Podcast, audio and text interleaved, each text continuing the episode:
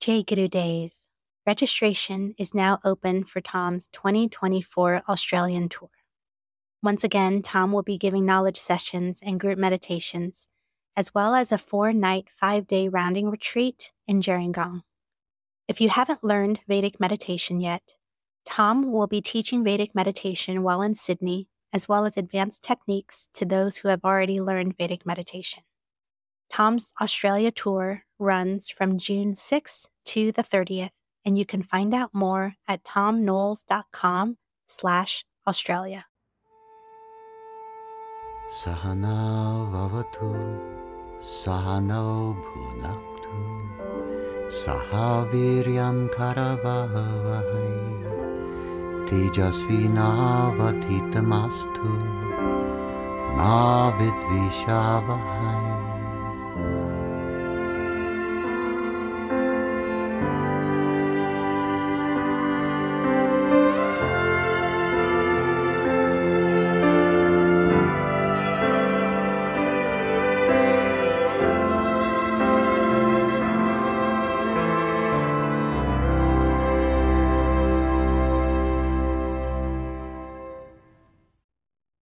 Why does karma sometimes appear to be instant and in other cases takes years or even lifetimes to resolve? There's a couple of ways we can look at the answer to this. The fact is, karma always is instant in terms of there being cause and effect. What is the cause of karma? When we step outside the arena of kriya, Kriya, K R I Y A, Kriya. It comes from the same root word from which karma comes, and the root word is kr. K, and then an R with a dot under it, which is that rolled R sound. Kr. Kr means either activity of a natural type or potentially activity of a binding type. And then to flesh these out more, kriya means activity of an evolutionary nature, life supporting activity. Activity which is the natural sequential elaboration of the laws of nature, bringing about the process of evolution, bringing about the process of ever increasing sophistication, kriya. When Kriya emerges out of the one indivisible consciousness field, when Kriya emerges out of the unmanifest into the world of the manifest, then it can be cognized. That is to say, one finds within oneself charm to allow one's individuality to be used as a means whereby that universality finds expression. My individuality discovers that a particular proposition to action is charming, and I act without hesitation, bringing that charming activity into fruition, allowing my individuality to be an agent of progressive change. I spontaneously act this is Kriya. When I hesitate, or if I think to myself, I'll do things my own way, or I know what's charming, and I know what possibly is not charming, not helpful to things, and I'm going to do things my way, and my way, as it turns out, is not the deep inner capital M, my, the uppercase M. It is this very small lowercase my way. The sense of identity that we have, where I'm an individual bound up in a body, there's time elapsing, there's only a certain amount of time. Nature doesn't really know what it's doing. Only I know what I'm doing. And without my constant interference, which I refer to as helping it along, that nature is going to end up not actually producing fulfilling experiences for me.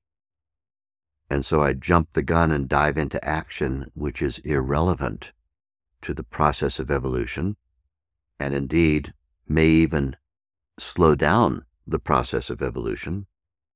Then Kriya has now turned into Karma. Kr, ma. Ma is the negating sound in Sanskrit. It's a sound which is associated with, in this particular example, being bound by something. Action that binds you. It binds you. And so then Kriya turning into Karma. And Karma can, in fact, if you're in a subtle enough consciousness state, can be experienced by you as occurring instantaneously. You begin to move away from the Kriya, the, the frictionless flow of the cascades of the laws of nature, the sequential elaboration that's evolutionary. You start to move away from that, and you can feel instant karma. Instant karma being the experience of I'm moving away from that which is natural. And I can feel myself moving away from it. I can feel it. And I can feel the effect of it right away, the repercussions of it. I can feel the binding effect of it. And so there is what we call instant karma. Instantaneously, even if I have thoughts about, to say nothing of action, thoughts about bringing about activity, action, which is going to have a binding effect, a complicating effect on the way the laws of nature are flowing here. I can feel it inside of me. This is one of the great advantages of being a meditator, is that through the regular practice of Vedic meditation, because of the mind regularly settling down to that least excited state, you develop that perceptual acuity to sense when you're on track with evolution, when you are the embodiment of life supporting action, versus I'm beginning to get off track. I'm beginning to move away from the natural sequential elaboration. And I'm setting into motion things that are going to have to be undone. I can feel karma starting. And then because I can feel it so keenly, so acutely, so instantaneously, I can immediately adjust. I can adjust my course and get back on course again. On the level of feeling, I can do that. And so then what's happened is by virtue of being able to instantaneously feel it, you can cause karma to move back to Kriya again very, very quickly. Very quickly. And now you're back in the Kriya zone again. The Kriya zone means that zone where there's frictionless flow. And you're letting nature take care of everything. Nature is take, taking care of everything, and it is giving you cues, cues into activity. Those are the charm cues and once again you're back in the Kriya zone. The Karma zone is friction. I feel friction. It's hard to get things started. It's hard to get things done.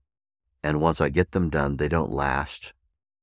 And there are difficulties. And then I end up having to undo things that I've done already. I end up having to go back and try to change things, try to apologize, to reconstruct, to reconfirm relationships, to reconfirm boundaries, because I missed my cues and somehow I ended up making things very entangled. Karma. Now, what happens when we experience karma that is long lasting? It is due to a lack of superacute sensory perception. When we don't meditate regularly, which none of us did prior to learning Vedic meditation, we didn't meditate at all. Then things that were messed up, where we caused the laws of nature to go into complicated mode out of the simple, natural, life supporting, sequential elaboration of the cascades of one state into a more sophisticated state, from that state to another next more sophisticated state, we ended up actually making things complicated. And because we didn't meditate, there was a buildup, a banking up of these things that needed to get undone. Knots that were tied that needed to be untied, complications of a simple thing like a rope in which you tie a knot, and now the rope can't function, it can't move through a pulley with great frictionless ease and smoothness. It's lost its capacity to do so because it's been twisted around into an undesirable configuration, which we refer to as a knot and now the knot needs to have some work done on it. The knot is actually nothing but rope, useful stuff, rope, but has been twisted into an elaborate, useless configuration that now needs to have some attention on it to get it all undone, to undo the knot. This is karma being resolved. Karma being resolved means some time and some dedicated attention on the details of where things went wrong, and then having to untie and undo the complications that were created by virtue of having taken a long time after the departure from Kriya. We departed from Kriya, and some unnecessary knots were created in the Kriya field which now we refer to as karma, and those knots have to be undone. So when there is a long passage of time, then there may be a period of time where we have to spend time experiencing a slowing down, a stopping. What is it you do when you untie a knot? Well, it requires dedicated attention. You can't untie the knot and sail the ship at the same time. You have to untie the knots in the ropes before the ship can sail and progress. And so you bring the ship's progress to an end, you down all the sails, and then you start untying all the knots. Once you have the knots untied, then once again they can go back into their pulleys, which we call blocks on a ship, and the rope can now move through the pulley just fine and it can hoist up the sails and the ship can get progressing again but some knots may need to be untied. So, why does some karma seem to be something that lasts for a long time? Well, it's due to our amazing ability as humans to continue functioning even with knots tied in our capacity to deliver life supporting action.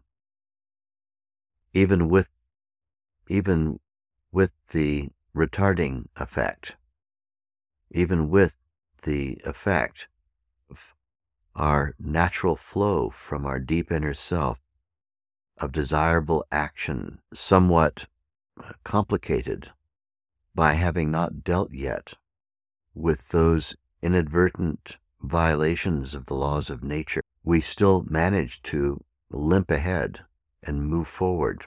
Evolution can still go on just very, very slowly under the influence of karma. But there's going to come a certain point where karma needs to be undone. So, how do we undo karma in the Vedic worldview, as espoused by me and my master Maharishi Mahesh Yogi and his master Swami Brahmananda Saraswati, whom we call Gurudev? What is the suggestion of our tradition to undo the karma? Well, first of all, we have to give over our individuality to universality. And we do this through our regular practice of Vedic meditation. Every time we meditate effortlessly, correctly, our individuality more and more identifies with universality, and many of these karmic knots can be undone in the form of stresses unwinding during meditation. See, the thing is that when we depart from Kriya and we create karma, then stress appears in the human physiology. And stress is just inappropriate reactivity to forms and phenomena that are no longer here. Irrelevant behavior in the physiology is a form of karma. And so much of our karma can be dissolved simply by meditating. We get rid of the stresses that cause us to behave in all kinds of irrelevant ways. And then there's other karma, which may be the karma that we have regarding our connectivity and our relatedness with other people. And that kind of karma may actually require some more kriya. You meditate, and spontaneously you find that you're able to and desirous of carrying out some repair work where you're repairing your alliance with others. And that spontaneous capability may be one of the products that emerges from our regular practice of Vedic meditation. So then, as we continue to develop the sensory acuity, the acuteness of perception, to be able to detect what it is that nature actually is wanting me to do. What is nature actually wanting me to do? And then allowing that unhesitatingly to flow into action. So much of this old karma is neutralized, dissolved, untied, or undone as a result of reverting on a daily basis to Kriya. So, regular practice of Vedic meditation brings about a preponderance of Kriya in our daily activity, and some of that Kriya is the exact action that's needed to untie the knots of karma, which are certainly due or in many cases overdue. Is the, was the karma ever able to be detected as instant? Yes. If you were a meditator way back in the day when you departed from Kriya and you first began to embark into karma, you would have felt it instantly. But because of the callousness of the senses, the hand which regularly, without a glove, is thrust into the thorny part of the rose bush, develops calluses so that it can't feel the thorns anymore. But that same calloused hand cannot feel the rose petal either. And then, as we remove the calluses with meditation, we increase the sensitivity. That hand can deftly move between the potential for thorns and not be pricked by the thorns. And it can also feel the petals and the beautiful, delightful sensitivity of a rose petal between the fingers. So, as we meditate, not only can we undo karma very quickly and spontaneously, we will. We don't have to sit down and make a plan and write things out or anything. We just need to be guided by our inner nature, will be enough to guide us. But we're also reverting back to where we could have been when karma was first conceived and constructed, which is having our awareness regularly floating in that Kriya zone, available for activity of an evolutionary nature as inspired by nature's own intelligence that's there in that state that we attain to every time we sit and close our eyes. Like that. I am so grateful for the knowledge you have shared and the clarity our practice has revealed. I generally feel that baseline mooring to the infinite field of being, but I have also noticed that greater difficulties can present themselves. I navigate through these with minimal discomfort, thinking to myself that these must be old karmic habits or greater challenges to help stabilize my inner being. Can you please verify and validate what is true here and if nature's support eventually comes in the form of total ease and fewer challenges?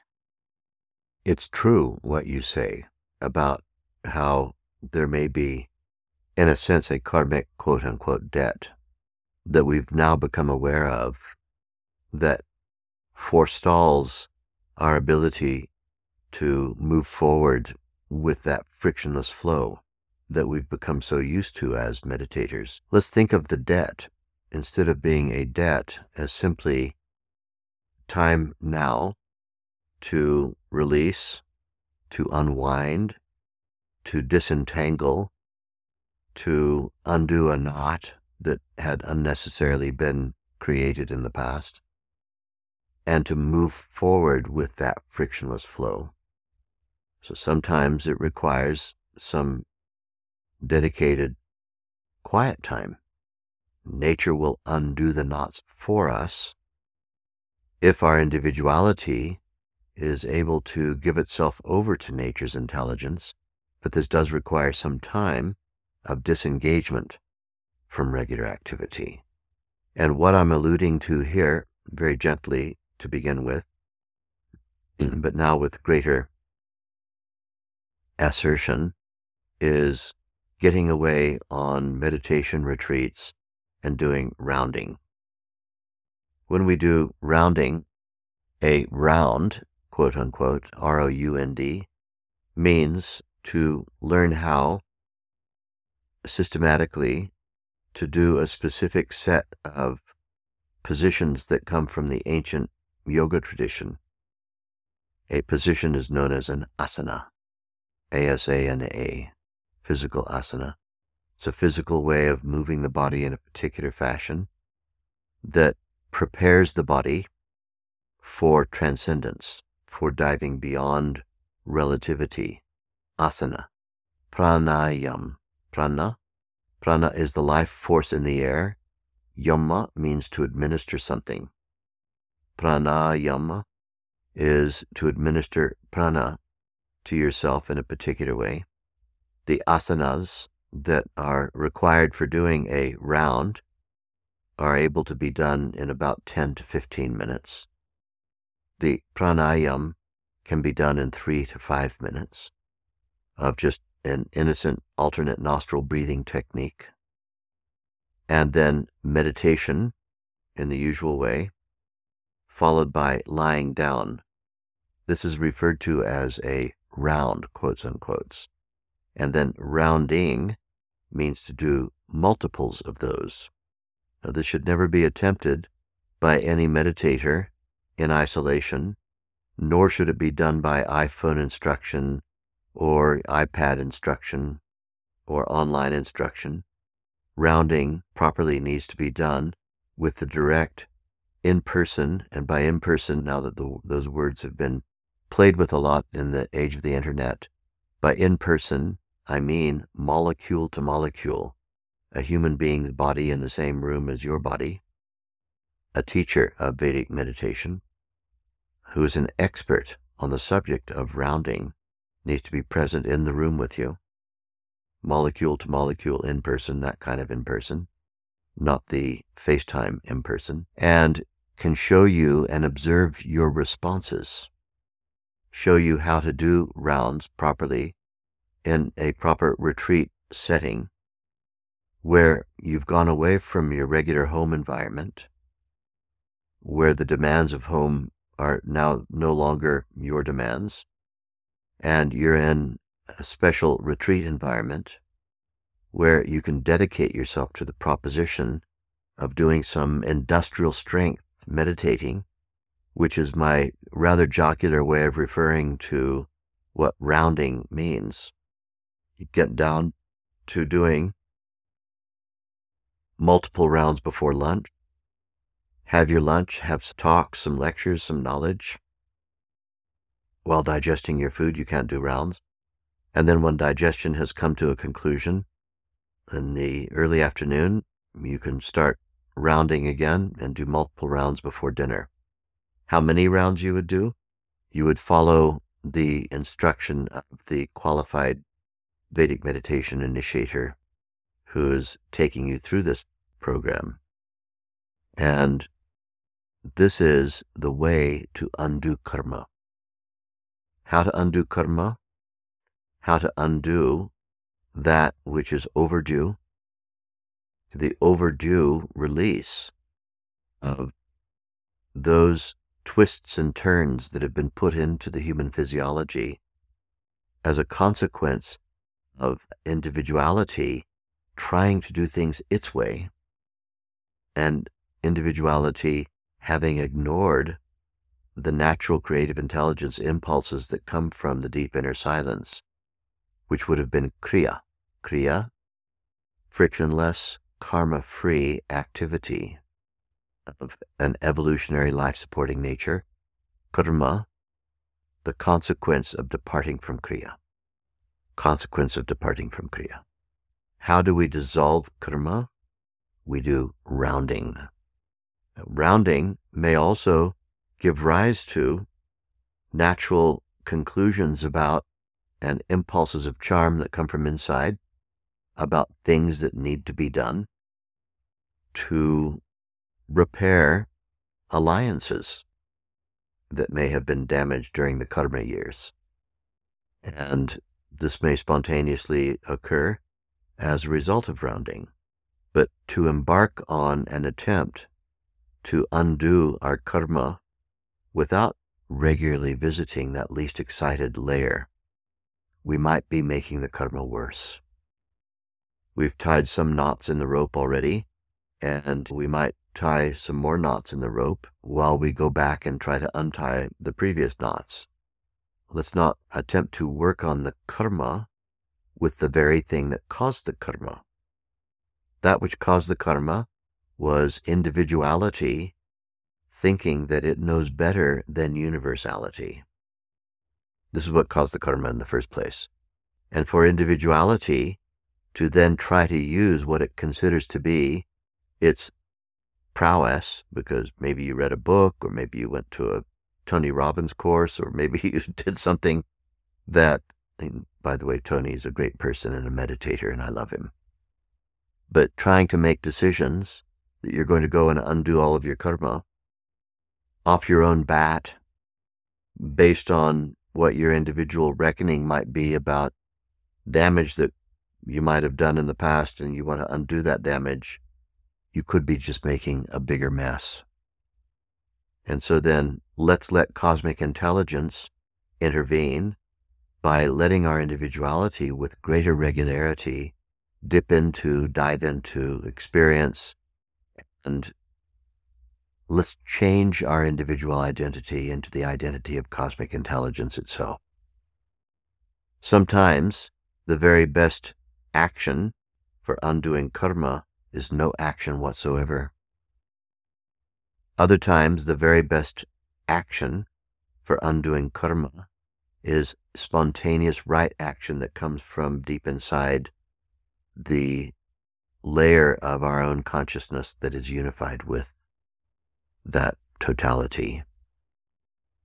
But let's not sit outside of the industrial strength meditation zone and say, all right, I figured it out. I have to do this, I have to do that, I have to stop doing that, I have to start doing this. And trying to use our individuality to repair the damage. There's that old analogy of a bull in a china shop. I mean, china shop is a shop where you have fine china, saucers and plates and glasses and cups and all kinds of things. And the bull goes in there.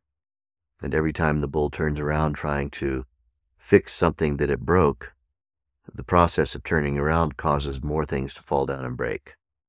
Let's not continue to be a bull in a china shop. Let's make ourselves into, allow ourselves to become one with the infinitely nimble and agile cosmic intelligence that can repair any wrongs that have been done in the past. Sometimes this will be done just by doing nothing. Other times it may require some natural activity, but we receive our inspiration from that least excited state, not from merely the conscious thinking level. I heard you once say that consciousness chooses its new parents and new life before being reborn again. Why would consciousness sometimes choose life into an abusive environment? Is this consciousness choosing its own karma? And if so, what would its previous life have looked like in order for this type of karma to be necessary? See, the thing is that abusive doesn't always end up remaining abusive. There was a great saint once named Ashtavakra. Ashta, in Sanskrit, it means eight, the number eight. Vakra means right angles, like 90 degree angles, vakra.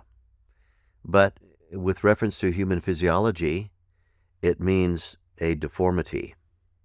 So we have eight straight bones in our body the shins, the femur, the thigh, the forearms, and the upper arms. Altogether, eight straight bones. Big straight bones, the big straight bones.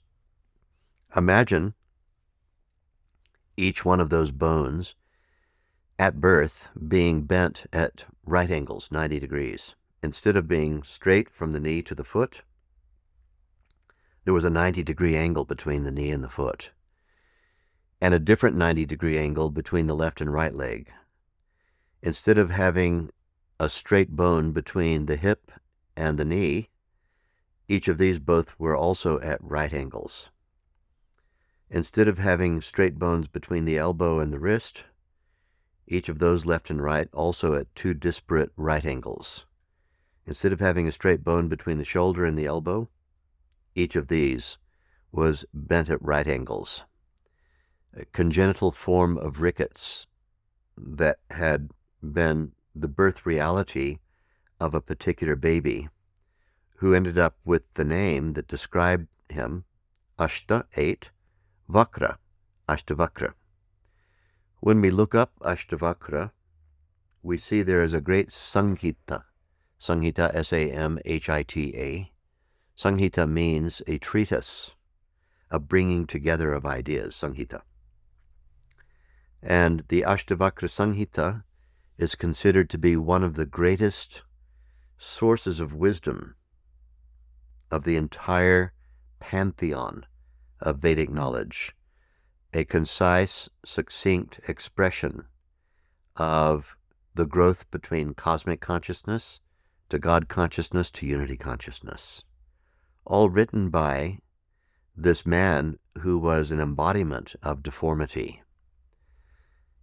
He was so deformed that he had to, in order to move across a room, he had to stay on the floor. He could never get into a chair or any kind of a elevated place. And he crawled along the floor, dragging himself and all of the useless limbs, using his chin. And it said that he developed a callus on the end of his chin, something akin to the heel of the foot, to drag himself from room to room across the floors. When he taught, he taught from behind a screen because his appearance was so disturbing to people that he didn't want them to be distracted by how he looked, though he had a beautiful voice. And so people became great devotees of his. And one of these devotees was a king, the, a, a king of Western India known as Janaka.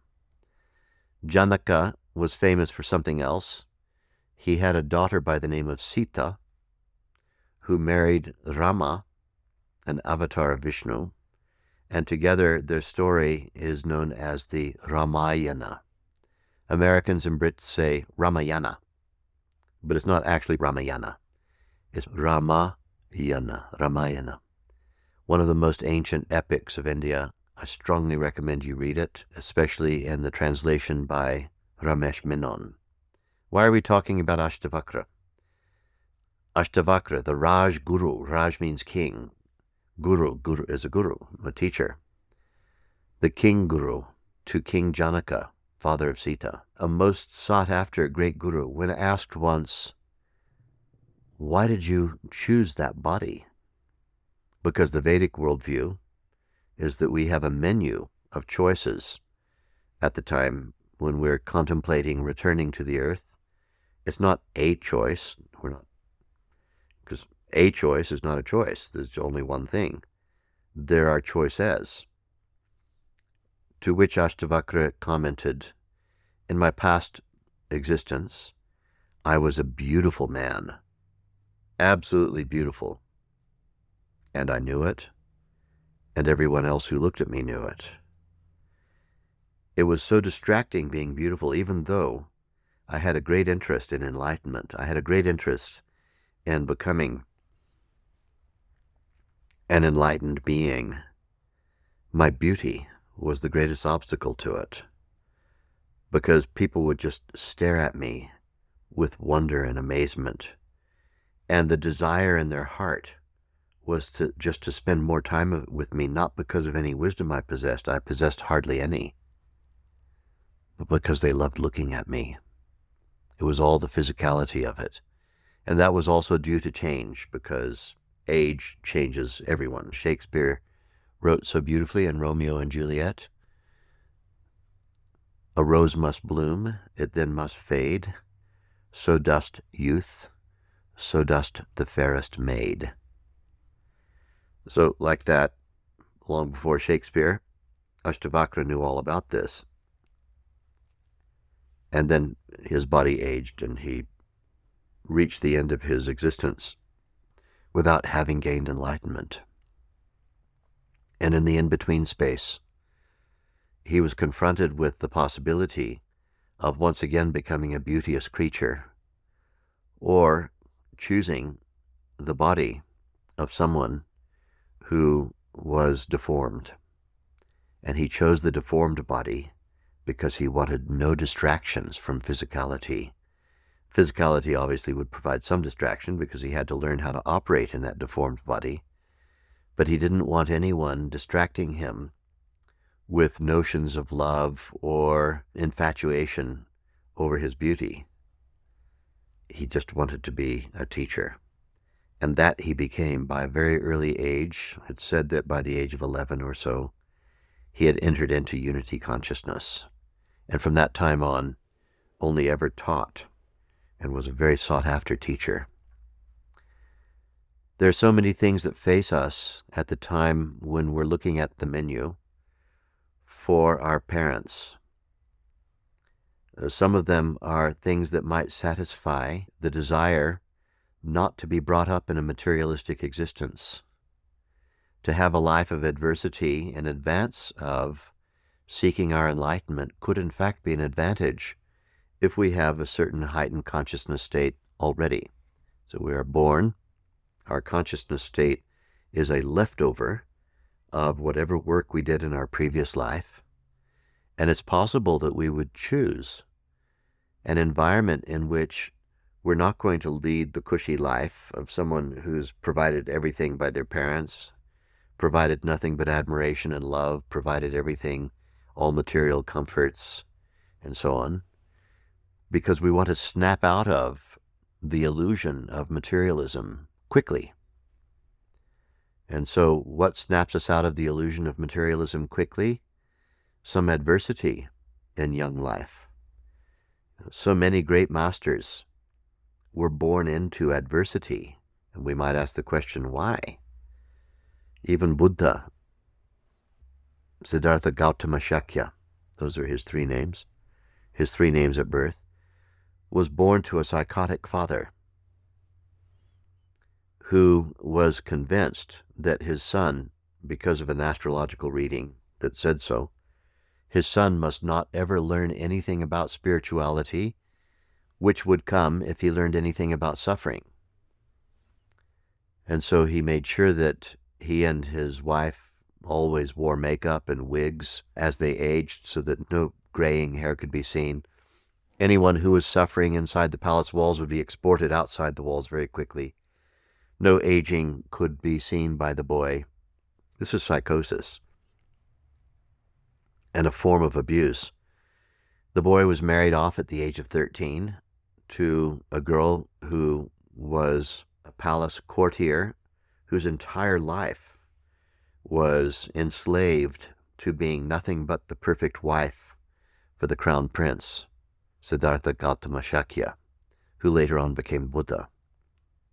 We think of this as being a life of a child that's terribly spoiled, but in fact, it's an abusive life. To know absolutely nothing about aging, to know nothing about disease, and to have everyone just saying yes to you all the time is a working definition of hell. Because there's something deep inside of him who knew this isn't the reality. And he lived day after day of a restless life. But he chose it. He chose this. And eventually left, departed with great heartbreak, leaving a note for his wife and his young son. And here's the spoiler alert for the happy ending. Later on, they became disciples of his when he became Buddha. That was much later on. But leaving a note for them saying, I'm terribly sorry, but I've got to go find the truth. Then starving himself. Going into the forest, he thought maybe by being an ascetic saint, if he could starve himself, then somehow by making the body completely miserable, he could somehow gain enlightenment of the mind.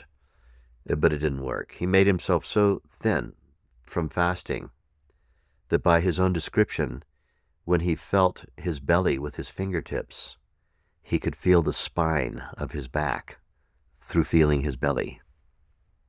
There was one point where he and a friend of his clenched their fists for years because they wanted to have the experience of their fingernails growing into the palms of the hands, never unclenching the fist day or night, so that the fingernails would perforate the hand and come out through the back of the hand. And even with this degradation and depredation of the human body, no great enlightenment occurred, nearly killing himself with austerities. And then eventually he found the middle way, and his consciousness blossomed out into the nirvana, and then he became the Buddha. Born into all, uh, various kinds of different bodies, different environments, abusive environments, and all that, using those as a leverage into spirituality. If you're not going to find happiness at home, if you're not going to find happiness in parents, if you're not going to find happiness in materialism, where are you going to find it? The plan is made prior to birth. There are some people who are born into opulent and illustrious families who don't need any of that because they have a different kind of karma. Karma is something we choose how it's going to be applied. In what way will we apply it? Karma has to do with unfinished business. There are a few factors that have to do with the choice that we make when faced with the menu of parents that we can choose at the time of making that choice before we enter a body. And one of those is unfinished business. Unfinished business with those to whom we're going to be born. Unfinished business with those whom we're going to meet, those who may be siblings, or those who may become acquaintances. Unfinished business. What kind of karma could we have with them where we get born to them and they're not pleasant to us? We don't know who those people were in a previous life. Maybe we were their father or their mother. Maybe we were unpleasant to them. As you sow, so shall you reap. This is a standard saying that, though my quote of it just now is biblical from Jesus, it's nonetheless the same quote in slightly different words in every wisdom tradition on earth. As you sow, so shall you reap. And so we have some unfinished business, but we can use the unfinished business to gain our enlightenment, and that's the real point. We can use the idea that if you were brought up in an ideal family, that you're just going to suddenly get enlightened because you're in an ideal family. This is not true. I can tell you many, many children who were born to Vedic meditators, born to teachers of Vedic meditation, who, even though the knowledge is right there and available to them, do not partake of it. They don't use it even though they were born to either quasi enlightened or illuminated or even enlightened parents. they don't have any use for Vedic meditation. They don't have any use for the product, and they make themselves suffer. They make themselves suffer even though their parents didn't do that. So many times it's the case. What is it that we're doing at the time that we're making a choice? We're making a choice to expedite our arrival at the conclusion that the material world, the circumstantial world, is not the answer. In fact, it could be a very wise choice. We're making a choice that will drive us towards spirituality as fast as possible, whatever it takes. And if it takes parents who are either just dumb and ignorant or even actively abusive because of their own incapability, their own desperation, then if that's what it takes, I'm going to get enlightened no matter what it takes put me in there. And if it satisfies the criterion of meeting the demand for unfinished business being finished, then that may also be part of it. But more than anything else, the one thing that draws us into a, a body is the ability of the parents to be available for the timing of your birth. When you're a, a soul wanting to get a body with two particular parents being the providers of that body, you really have quite a lot of power. You can pull strings and make them feel sexy on a particular night or day. Night or day, doesn't matter, right? And make them feel sexy and have the baby making cuddles at a time that suits you. And what is it that would suit you? You project forward 40 weeks to the day of your birth because you want to be born under particular stars. We call this Jyotish in Sanskrit. J Y O T I S H. It means inner light, but it's the light on the way in which the starry world and world of planets impacts on your opportunities in life. And more than any other feature in the menu search is the feature of can I get these people to procreate exactly 40 weeks away from the period of time that I wish to be born, so that I'm born under the stars I wish to be born under, give or take. I have a child who was supposed to be born on the 1st of January, but went 12 days overdue and got born on the 12th of January because that happened to be the birthday of my master, Maharishi Mahesh Yogi, who was born on the 12th of January. And this son of mine not only was born on the 12th of January, he was born within an hour of the birth time of Maharishi Mahesh Yogi. And this impressed Maharishi so much that he was born on that particular day that Maharishi instructed a particular name to be given to him. And it was very rare for Maharishi ever to give a Sanskrit name to a Western child, but this particular child was given a Sanskrit name. It was bestowed on him by Maharishi because he was born at that time. Very attention getting act. You make an arrangement for parents to feel baby making cuddles coming on, and then it looks as though you're going to be born a little early, but you stay in there and stay in utero and hang on and hang on and hang on for 12 extra days and get born at the time you want to get born. So, a lot of our menu choosing has also to do with what kind of starry and planetary array we wish to be born under. And we do have quite a lot of control over that too. And it might even be in order for me to get born under those stars, I need to have these parents who are ignorant and so I'll choose the ignorant parents if I can get born under those stars because for the longest period of my life, it's going to be the stars that matter, not the parents. Like that. So we need to think more broadly on the subject. Hmm? It's a big, vast subject. Jai Guru Dev.